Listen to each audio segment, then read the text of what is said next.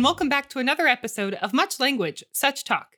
In this episode, you'll be listening to me, Brittany, and our fabulous volunteer Zoe, who has just handed in her final assignment of her undergraduate degree in philosophy and linguistics from the University of Edinburgh. Zoe speaks French, English, and Spanish. Welcome, Zoe. Hi, hello. Thank you for having me. We're so excited you're able to join us for an episode finally. And for today's episode, we are honored to be joined by Thomas Chauron who is the Director of Languages for All in the Centre for Open Learning at the University of Edinburgh, as well as the Bilingualism Matters Program Director for Language Teaching and Learning. He has extensive experience in language teaching, training language teachers, curriculum development, and the CEFR, Common European Framework of Reference, for languages.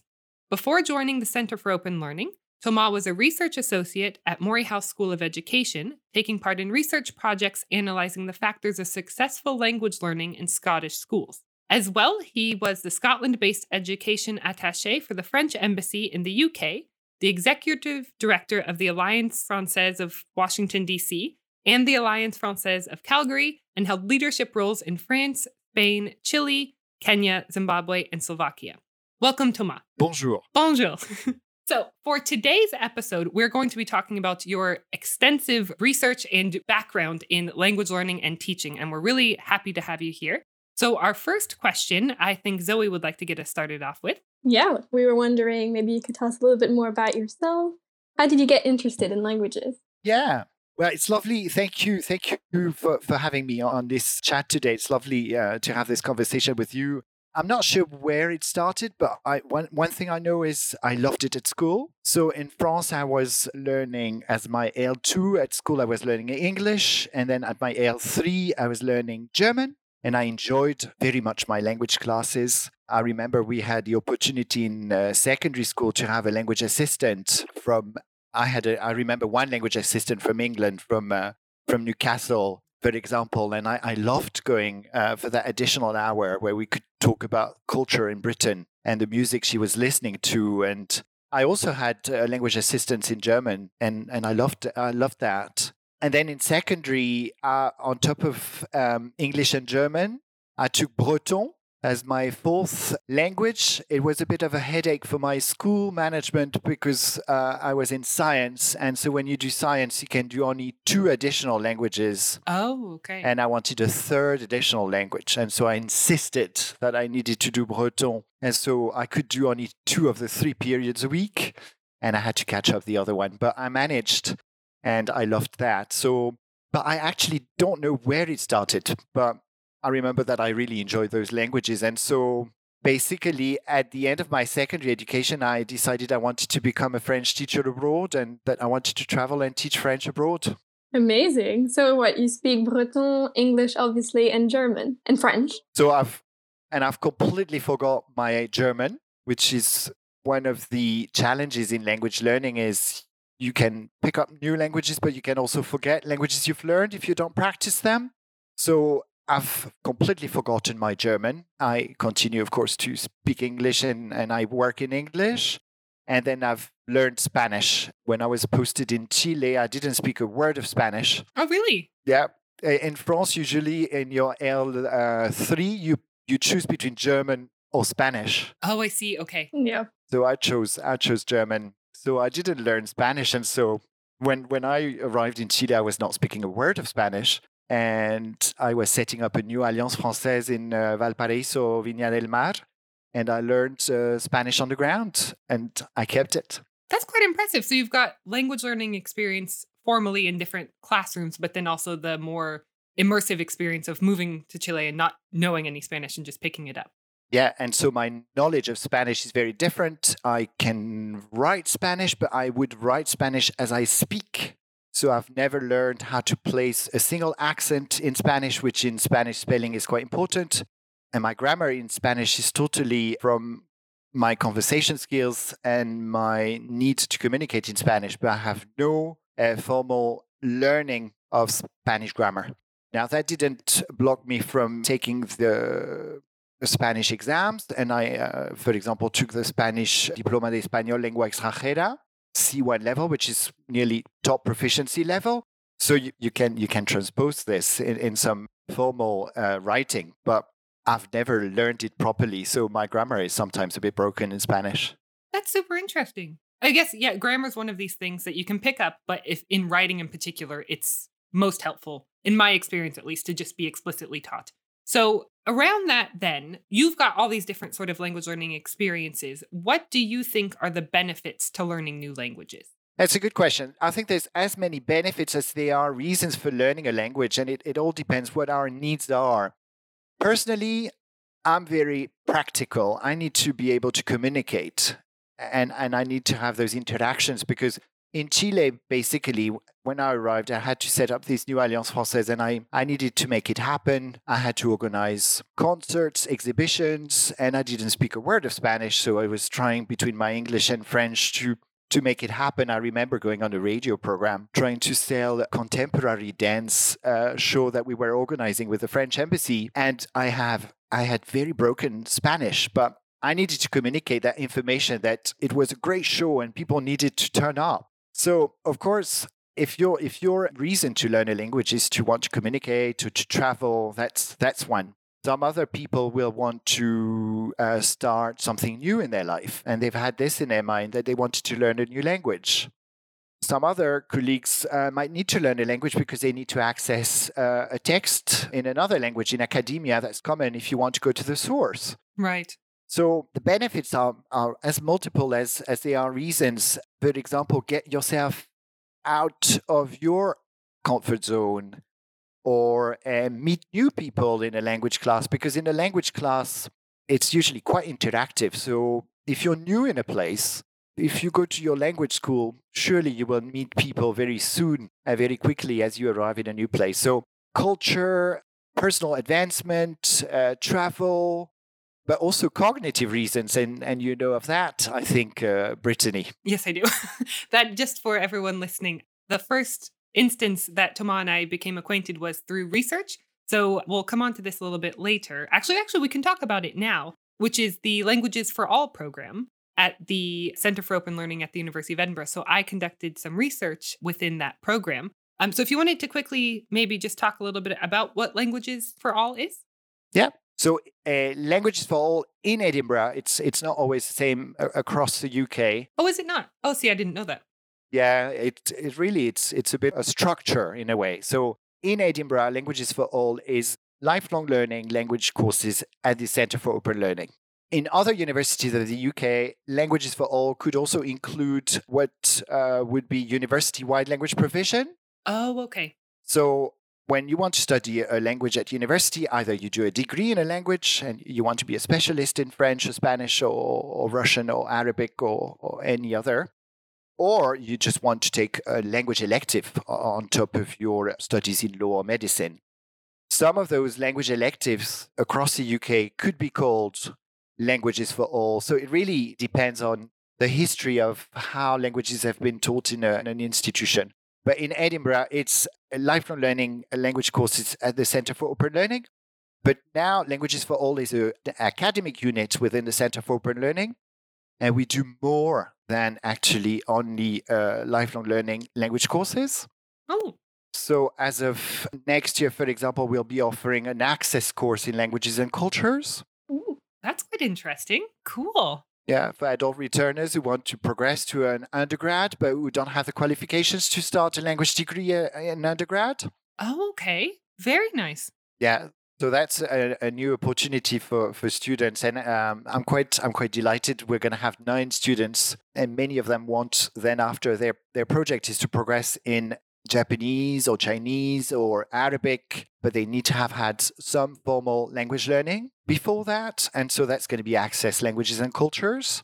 But we also offer uh, Swahili credit courses within the university for undergrad and postgrad students. And that's under Languages for All for historic reasons. Uh, Swahili being a language that is not offered by the School of Literatures, Languages and Cultures.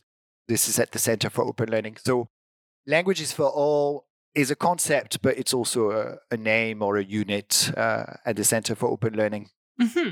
I think something that's come across in your answer to that as well is the diversity of languages that are on offer within this concept in the Center for Open Learning. Could you speak maybe a little bit more about the range of classes and, and the types of languages that you have available? Yeah, we have at the moment 20 languages. We offer 20 languages. i am going to try this. It's a lot. Yeah. Let's see uh, if I can do this. So it's Arabic, British Sign Language, Czech, Danish, Dutch, Finnish, French, German, Gaelic, Italian, Japanese, Modern Greek, Norwegian, Polish, Portuguese, Russian, Spanish, Swahili, Swedish, Turkish. Do you have 20, Zoe? Almost 19. 19. Oh no, we're just one away. Oh, that was so impressive though as well because it was in alphabetical order. I missed one. I missed one. I'm sorry for the language I missed. Maybe maybe I miscounted. No, it must be me. I probably forgot one one language in that list. So we have quite a few languages though nonetheless yes yeah uh, uh, really a, a rich uh, variety here of, of languages and we offer every year a complete beginner's course in every of those languages and then in some languages we're able to uh, go to high proficiency level french german spanish italian we, we can go up to a c2 level of the cfr so the highest proficiency level but in some other languages, uh, maybe we, we can only uh, end at the end of elementary level, which would allow you to travel in a country where that language is spoken or to have an interaction with someone who speaks uh, that language on a, on a very practical uh, subject. So we can offer a minimum program in each of those 20 languages. And then for some, we can push you a bit further in your proficiency uh, level. And how has in light of this sort of elephant in the room we're meeting online for, right now, how have the classes transitioned in light of COVID, moving online, all that sort of stuff? Yeah, that's uh, that's quite interesting, and it's been uh, it's been interesting for all of us in this sector in Edinburgh, but also my colleagues across across the UK in the language centres. It's been quite positive and, and students are telling us on their feedback that they are happily surprised that they thought it would be not so good and they, that they really enjoyed it in terms of teaching, it's been quite good, interesting. Some of the good silver lining there is high participation, high engagement. It seems to be that the risk taking is higher in communications, is in speaking. So that has been quite positive. You would see typically in language classroom that students uh, tend to sit always at the same space next to the same friend. And with online teaching, for example, with, with the random breakout rooms, we've had to, to speak with different students, and that has worked well. So there's been a number of good things happening with online uh, teaching and learning, students discovering new aspects of language before their class, so the famous flipping. We've always talked about it, but but not always tried it. And so we, we had to try it. And that was another way to introduce new concepts before the classroom. And that worked. Colleagues were worrying about this. Uh, how do I how do I manage my program with, with a limited contact time on, on, on the screen? Because it's a bit slower, not the learning process, but the, the time we have online. Because of course I have to wait for you to have finished to talk before I can talk. And so there's everything a bit slower there. I need to set up my breakout room, then to bring you back. And so there's some fluidity that is gone. But actually, uh, we've noticed that students engage more in their autonomous learning before the class, after the class, and that participation in the class is um, more than in the classroom sometimes, where you may, I don't know, rely on uh, some colleagues to, to speak, and then you could maybe be a bit more quiet. And here with those breakout rooms, for example, on Zoom, well, you're invited to, to speak more often, and that has been good. Other uh, good feedback is on more writing, more direct, immediate writing on the chat. Oh, right. Okay. Yeah, writing is one of those elements that is difficult in a language class for adults because when you take your two hours course in the evening, you want communication in the classroom, you want something dynamic. And so writing is something that you do on your own and in terms of energy in the class it's it's a bit of a killer. Yeah. So with online learning and the interactions around the chat you've seen a lot of writing. That's interesting. Yeah. Yeah some of the challenges have been the board because so in languages where the alphabet uh, or the script is different of course the first courses you learn you learn the new alphabet or you learn the new script.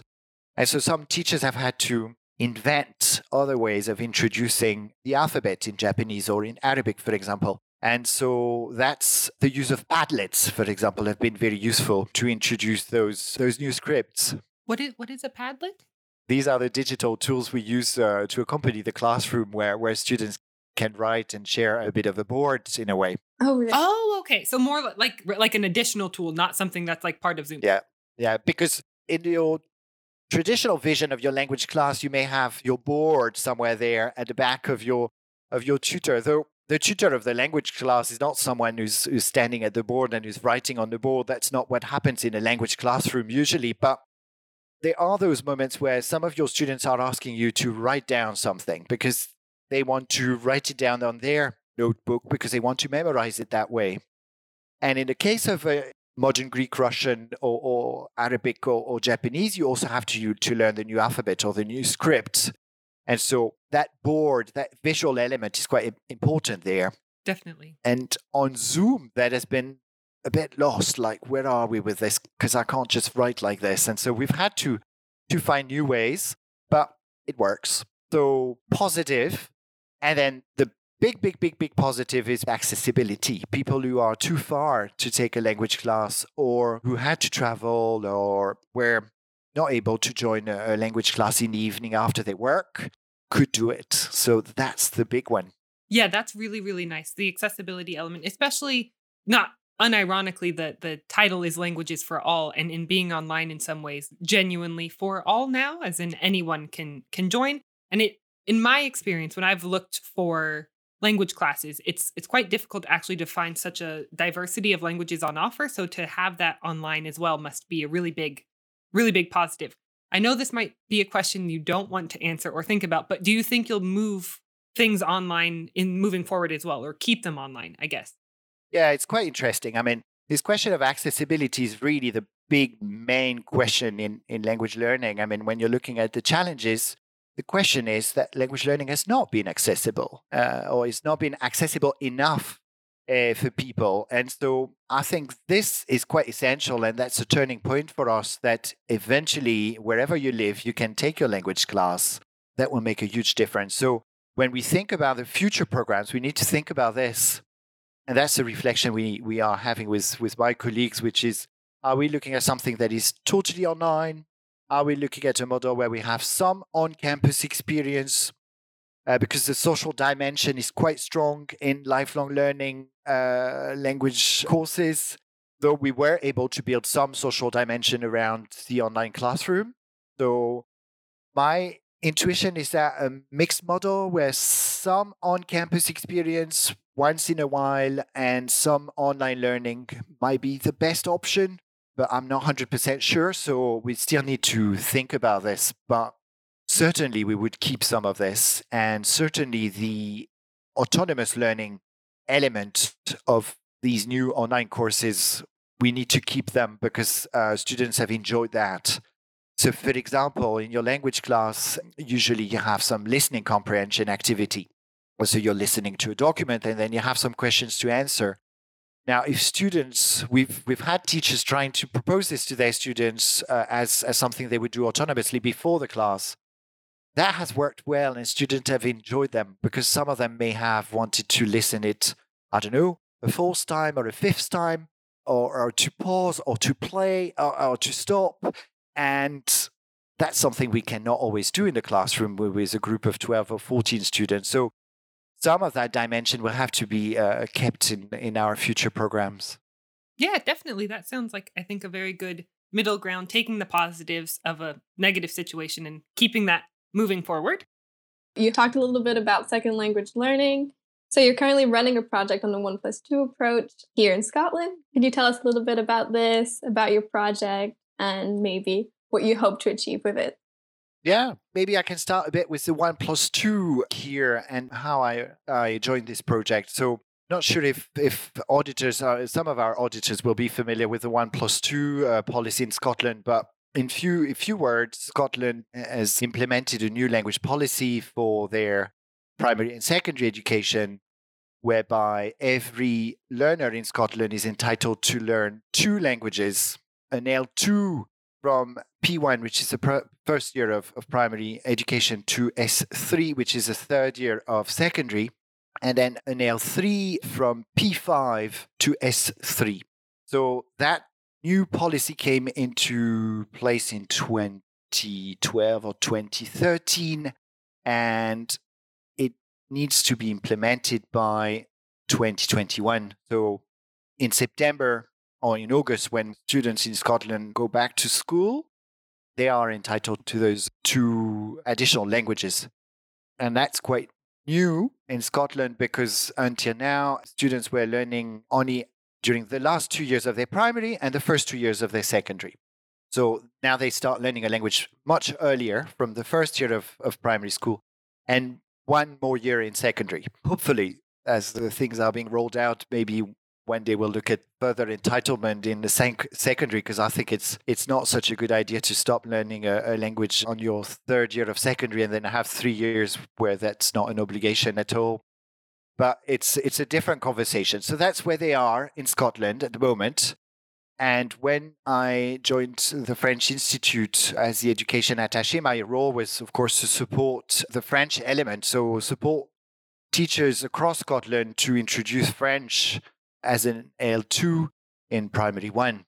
And this project specifically is a result of a collaboration between Moray House School of Education, Professor Doug and Dr. Fiona O'Hanlon, with colleagues who are responsible in each council of the region to implement the one plus two policy.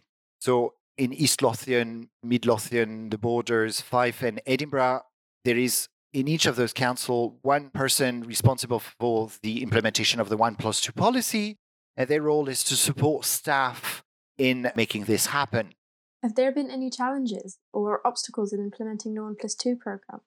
The reality is that colleagues in the primary school had to learn how to learn a language and learn how to teach a language and on their own and with the support of those colleagues from, from their councils because it's an entitlement for the learners but it's the responsibility of each professional each teacher to to get trained and and and to know how to teach uh, and introduce those languages. So quite quite a challenge. Yes. Wow yes. Yes quite a challenge uh, when when all of this st- started. Of course there was a number of colleagues in in the primary sector who were saying, well, uh, I'm, I'm not comfortable at all. I don't speak a word of a, a, language. My last formal language learning was in my secondary education years ago, and I feel totally rusty, or I actually have learned German, and now I'm, to, I'm, I'm being asked to teach French. So the beginning of the one plus two was, of course, very challenging, but progressively colleagues have accessed some trainings and they've seen what other colleagues can can offer and so bit by bit they've tried and they've tasted the water and, they start to introduce a language in their class. And so this project specifically started three years ago where after a few years of one plus two where basically the councils were proposing a lot of trainings to colleagues uh, in schools there was a need to to see where we were so, what's going on on the ground? What are the needs? Is language now a reality? What's being offered? And what's the next step? And how can we best support our colleagues for, for the next step? So, the first element of it was a research piece where we looked at the literature, looked at what are the ingredients for success in, in education, in, in language learning. And then we went to see some language classes in, in various schools of the region and and we interviewed uh, learners and teachers and head teachers to see how they defined successful language learning. And so, with this, we looked at what was working well and we looked at what were the identified challenges and where we could possibly support colleagues. And from there, we gathered other colleagues, other primary and secondary teachers, looking at those challenges and uh, looking at how best we could support them with, with those challenges. And we are in the final phase of creating a self evaluation tool, which will help them to evaluate either as a professional or as a school or as a team their language provision and what is their next step in uh, rolling out uh, the one plus two in their school for a positive experience for students and, and a successful language learning. With all of this having been done, what are your next steps and when are you expecting to have this tool ready? It's been nearly three years. We hope to have the tool ready at the end of June. We are at the moment, it's my colleague Fiona O'Hanlon and my colleague Anne Robertson, who's the one plus two officer for the borders, East Lothian and Mid Lothian, who are writing the, the tool at the moment and working with the digital team of the college to create a website where teachers will find resources, but will also evaluate themselves on success criteria. And so we're looking forward to launch this in, in the next few months, weeks or months, somewhere there by the end of the uh, school year. Very soon, yeah. So we're looking forward to this because it's been it's been a bit long in the making because of COVID. We had to pause on on our initial plans and we had to redesign a bit how we could create this tool with colleagues. But at the end, there, there should be something out there soon. And feedback from colleagues up to now, we've we've presented on a number of occasions already the, the progress we've made, and it, it's been excellent feedback from colleagues who who want to pause and have a bit of a thinking to plan their next step. So some of the challenges they're facing, for example, is to make sure that language learning is a continuous activity from P1 to S3, and how do we make sure that there are no interruptions there in, this learning. For example, in, in a year where the teacher would not feel comfortable teaching this language and would be equipped with another language, how do you do this? Other challenges is, for example, how do you introduce another additional language in P5? And so, as a primary practitioner, you're you're able to introduce French, but then in P5 you have to introduce Spanish. So would that be you or would that be a team within your school or would you have other arrangements? There's reflection on how you embed language learning in, in the primary curriculum, but also in the life of the primary school. So many, many of those we've discussed with colleagues and we've tried to, to find ways to invite them to think about this and to define how they want to progress on those challenges with their colleagues and, and their learners in their schools. So yeah, quite quite interesting stuff coming out soon. Awesome. It's good to hear all the, well, good, interesting to hear all the complexities that go into making such programs. So here we were dealing with children.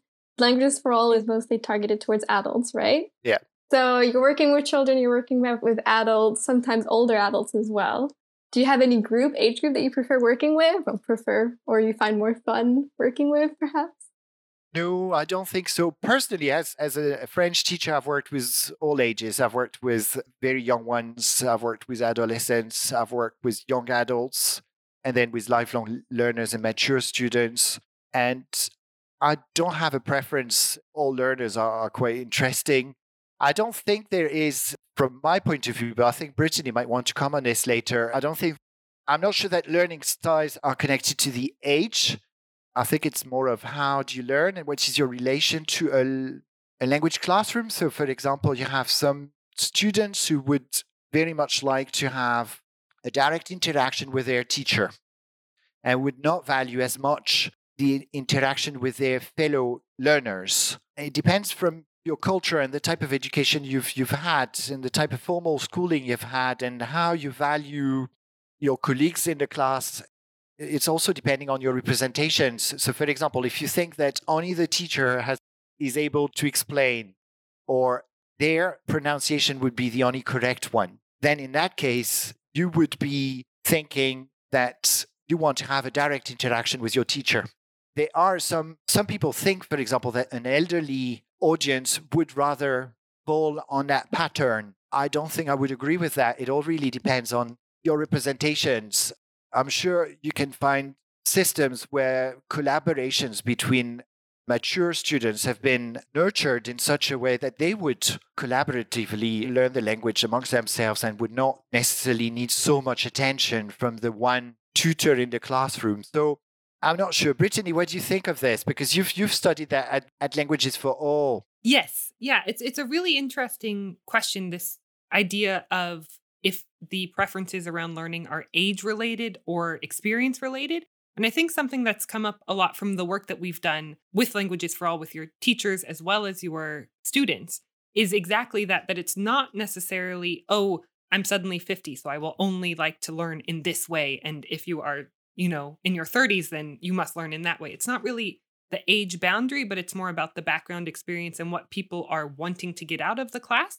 So, what we sort of been talking about earlier about motivation or why you might want to learn a language, that's going to obviously dictate then the style of learning you might want to go about or what things you want to focus on. So, if you're looking specifically for verbal communication, writing isn't going to be very interesting.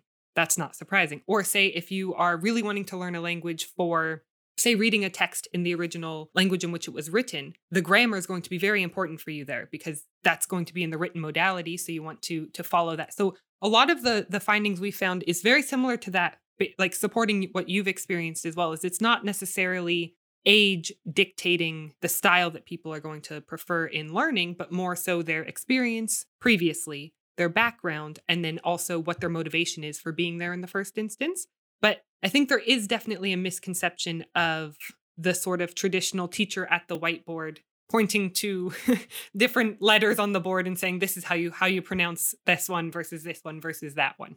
Yeah. Yeah, mm-hmm. that's uh, that's quite interesting. All of those representations. So, for example, the type of language learning we've had at school, and so our relation to grammar or our relation to translation but also our attitude as as as a learner in a classroom. Do we want to speak all the time, or are we more? Um, for example, do you, do you raise the, your hand all the time because you're in in a hurry to because you have the answer and you want to give the answer, or things like this? And so, yeah, you would see this in in your language class uh, at any age, I think. Yeah, and there's individual differences as well. That is quite important. Yeah. It's not maybe age driving that, but personality differences, as well as anytime you have a group of people, there's going to be a social element there and some people get along better than others etc so there's there's all of that to navigate. It's not as easy as just having like you know a little avatar that's this age and therefore they behave a certain way. Yeah. I was wondering whether to what extent would you say the educational framework ties into that in the sense that you know, learning a language at school, from my experience, was very much ticking boxes in kind of a boring way, learning tenses, learning, you know, the grammar. And I actually did a course in Spanish at the Languages for All, not to just toot your, your horn. and for me, my experience was very different. It was very, very much more thematic based. And of course, we would do grammar within that, but it wasn't just today we're going to do subjuntivo. So yeah, I was wondering whether, you know, in the end, the educational framework kind of shapes what your attitude is to language learning.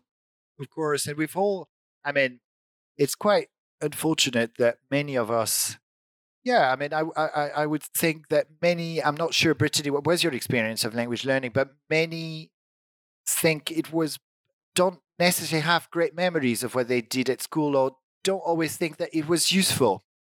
Yeah, I, I think in my case, I'm quite lucky actually because I took French in high school. And in my high school, there were two on offer French or Spanish. Spanish was the, the more popular one. So I had the same teacher for all four years who was absolutely incredible. Mademoiselle Newman, if you're listening, you are still one of the best teachers. Um, and she made it quite fun. And because I was with her the whole time, I was actually with the similar group of students as well. So we sort of all went through that journey together. And that cohesive element, I think, really helped. But also, she made grammar so fun. which sounds like an oxymoron maybe for some people, but it was so fun. And we would have like flip books, for example, and then we would spend the time making them in class, learning what you know the different shapes are called in French or what the colors are, what the utensils we're using, scissors, etc., and then produce the thing to learn from later. So I think my experience maybe is not as representative, but I've definitely heard from my own research that it can be very unpleasant the learning experience Luckily, though, mine was great. Things have changed a lot now, and, and the way we teach languages has, has changed. And this one plus two policy in Scotland is, is about this, which is something that is more, much more motivating, much more adapted to students' ways of, of learning to our curriculum today. But it's true that, I mean, the, the traditional way of learning the language was very um, boring in a way where, where you were learning the grammar and the translation. And it's still i mean there's still a number of students who like this and who would want this uh, as and would uh, think that this is the best way to learn a language. So that's that's not to be discarded uh, like this. But yeah i think the demand today and the need uh, of course is to be proficient. I mean we need we need language programs that allow you to have a communication. I mean that's what i think.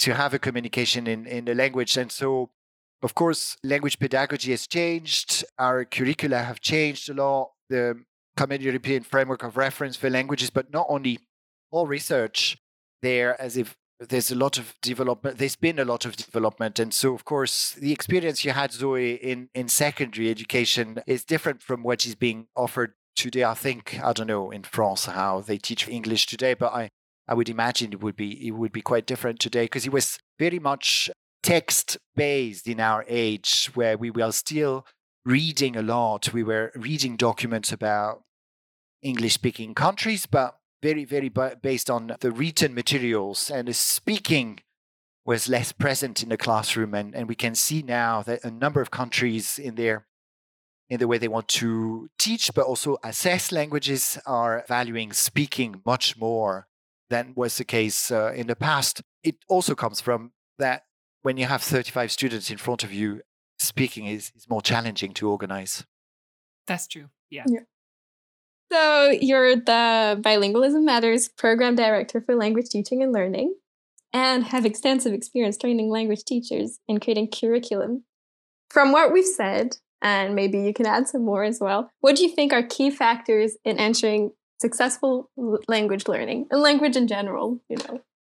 Yeah, I think we, we've said a number of the of the factors there. Um, they are the factors around how you organize this learning and how accessible it is. And that's key because for adults, you need to find a space for that language learning. So you need to design courses which fit around other activities.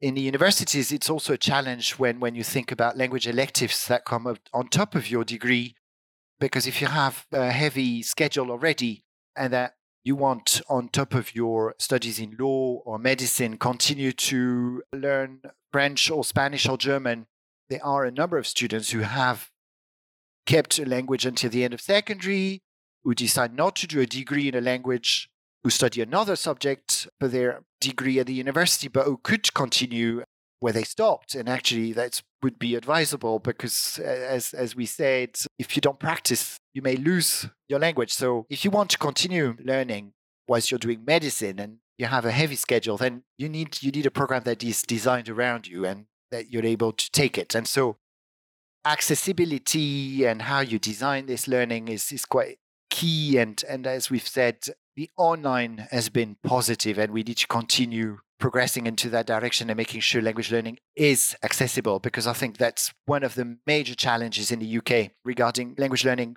You hear all the time that we're not good at language learning in the UK and I don't think that Brits are better or worse in language learning. It's only that they've not always had good experience or they are they have a complex of inferiority but also language learning has not always been available basically and so they've made the wrong choice they've stopped it very early in secondary they have not picked it up again and then it's too hard or i have to start all over and or it's too heavy in terms of time commitment and so i won't do this so I mean, a big, big, big, enormous factor in successful language learning is how do you design this learning to be fitting with, with your other commitments in life and for adults is essential. So that's one. A second one is, of course, your curriculum and, and what you teach. We've, we've talked about this, Zoe, and um, about your, your experience in at school. I mean, if this is so remote from your interests, your personal interests, or your objective, if this is something that you take only to be successful in an exam, but actually that is disconnected to your interest in that language, then of course that's not going to be very successful uh, an experience. And so, of course, the curriculum itself needs to be looked at, how relevant it is, how connected to you. That's quite an essential one. And then, of course, keeping the motivation. And so this motivation will come as you progress and it will come with your progression. The fact that you're able to do more and more and more in that language you're learning will help you to continue. Now, if you have unreasonable expectations, that will discourage you. So, yeah. And those unreasonable expectations don't come from, they come because we've not explained you properly. We've not explained well enough what it takes to learn a language. So, that's our responsibility to explain okay, at the end of this one year course, you'll be able to do this. And to reach the objective that you want, you've been telling me you want to reach, which is, for example, being autonomous in the language, with my Languages for All program at the moment, it's going to take you five years. And it's fine. You'll reach that, but don't burn the steps because otherwise you're going to be discouraged. And so there's a lot there to be said about measuring success, planning the next step, evaluating what I've learned, and being aligned with students' expectations and, and, making sure that students know where they are with their learning and what's their next steps in their learning. It takes some time. You won't be bilingual after one course. and it needs to be clear from day one because if not, it's going to be disappointing. And, and of course, an adult who's made the effort to enroll in a language class, take the risk to enroll in a language class where it, I mean, in beginners courses, language class, you feel awkward. You have to what you're able to say is so limited and you have to pronounce those sounds and you feel stupid in some occasions. So you've done all of that work. If then you're disappointed because you've not achieved what you wanted to achieve, then it's quite terrible. So here, of course, uh, success is, is about motivation. And to keep this motivation is, of course, measuring success, planning the next step, but also, of course, learning the language that I want to learn. And you want this experience, of course, to be fun, to be enriching, and you want to be learning useful stuff in the language, of course. So, lists of vocabularies, for example, maybe not. translation, systematic translation, maybe not. That's a different, I mean, some people need to do that and they have a motivation to learn that and they have needs to do this. But in your lifelong learning language class, that's not typically what people need and want. And so then that's not something we should propose. Otherwise, we will be deterring students from, from learning that language. Yeah. Yeah, I think on that note, that's a really, really thought provoking spot where we can end the episode. We do have more questions, but we do not have the time. Thank you so much for joining us today while we spoke about language teaching and language learning with Thomas Charron.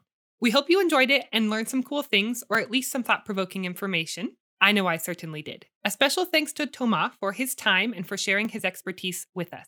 If you're interested in learning more about him and his work, there'll be a link to his university webpage in the episode description.